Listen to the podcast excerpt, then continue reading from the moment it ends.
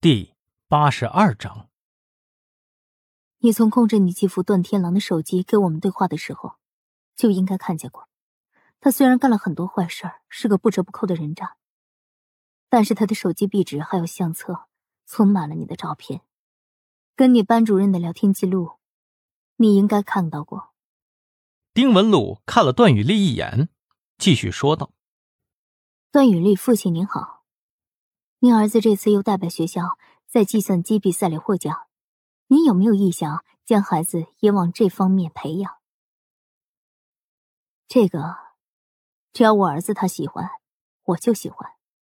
我没读过什么书，没文化，但只要他能平平安安的长大成人，普普通通的过完一生就行了。不要向我到处惹事，我怕他被人欺负。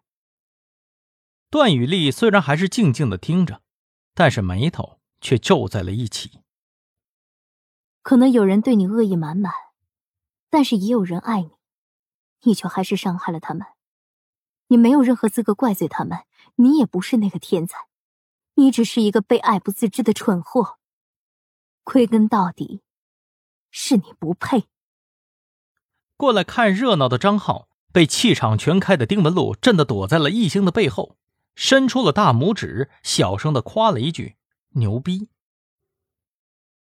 段雨丽低下了头，看着丢在地上的卷子，迟疑着：“捡起来。”一星一字一顿的说道：“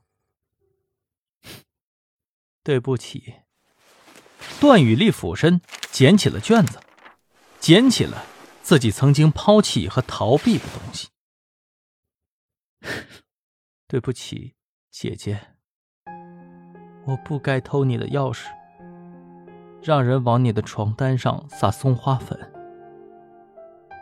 我不应该给同学服用致幻剂，逼他们崩溃自杀。我不应该帮忙修改录像，帮田老师杀人。段雨丽抽噎的说着。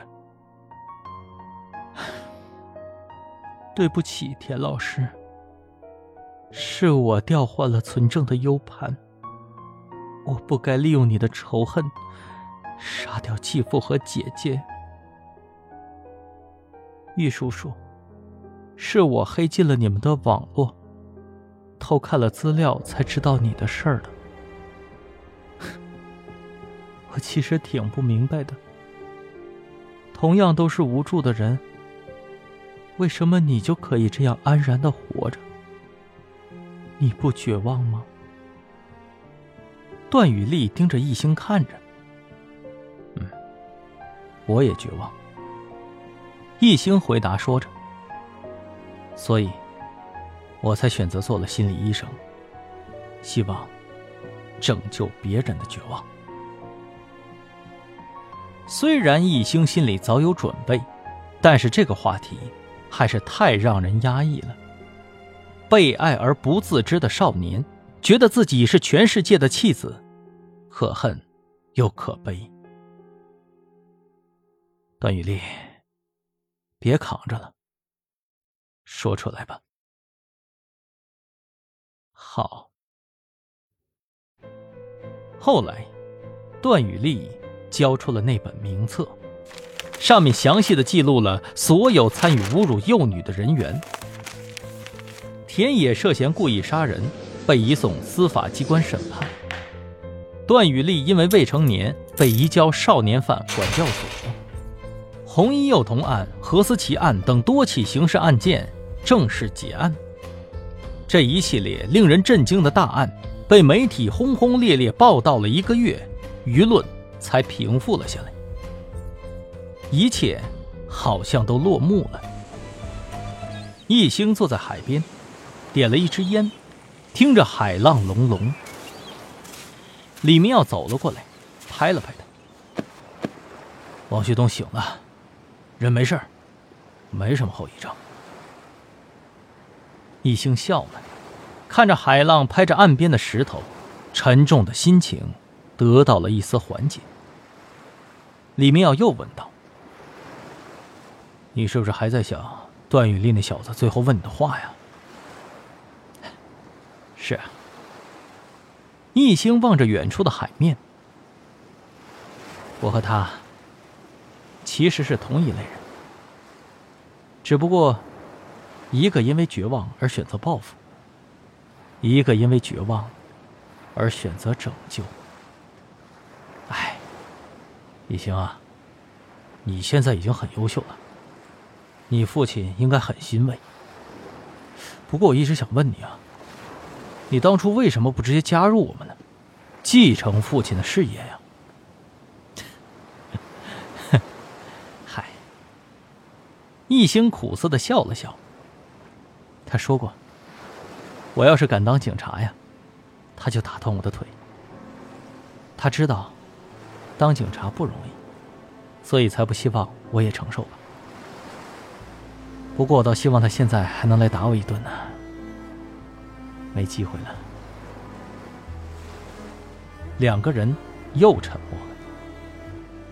郝和平不止一次和李明耀说过，易星和他父亲长得很像，性格、习惯甚至处事方式，简直就是一个模子刻出来的。他真的是一个非常优秀的人。郝和平总是这样夸奖他。易星的父亲叫做。易明成是一名兢兢业业的缉毒警察，但是，在十五年前的一次任务中，他暴露了身份。易星不仅失去了父亲，而且母亲也遭到了丧心病狂的报复。易星因为放学值日而逃过一劫，现场的残忍程度对年仅十五岁的他造成了巨大的心理冲击。最让他难以释怀的是，邻居们明明听见了他们家中的声响，却因为害怕而故意装作没听到。一星回家以后，发现母亲躺在血泊之中，他永远都不会忘记，全楼没有一户人家愿意给满身是血的他开门，也没有一个人愿意站出来指认歹徒。其实。我没办法强求他们克服心中的恐惧来帮我。他们有妻子，有孩子，他们都是普通人。他们害怕，是正常的。一星淡淡的说着，眼神里没有怨恨，只有难过。我有时候啊，其实在想，还会梦到那一天。我到底有多绝望？但正是因为经历过这种绝望，我才选择了心理学这个专业。我只希望别人不要像我一样经历这种痛苦。在郝和平的记忆里，易星小的时候和其他孩子一样顽皮、无忧无虑。但是，自从那件事情之后，易星的性情大变。变得沉默寡言，变得冷淡，变得不愿意和别人靠近。他开始疯狂的钻研犯罪心理学，才有了今天的成就。但是，这仍然无法改变歹徒至今是逍遥法外的事实。不过，一星相信，总有一天，他会亲手把他绳之以法的。一星收回了思绪。打趣的说道：“哎，算了，李队长，这都是些陈芝麻烂谷子的事儿了。咱们回去吧。啊，汪旭东那小子没嚷嚷着要吃什么呀？”两人起身向车子走去。嗨，我那个傻徒弟啊，吵了一上午要吃螃蟹，但是人家大夫说了不让吃啊，他还跟我在这发脾气呢。要我说，就是你们年轻人吃不了苦。我这么大的时候，俩大馒头配个咸菜，吃的那叫一个香。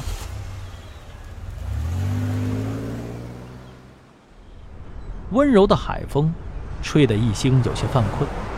他窝在座椅上，扫了眼窗外，眼皮沉沉的睡去了。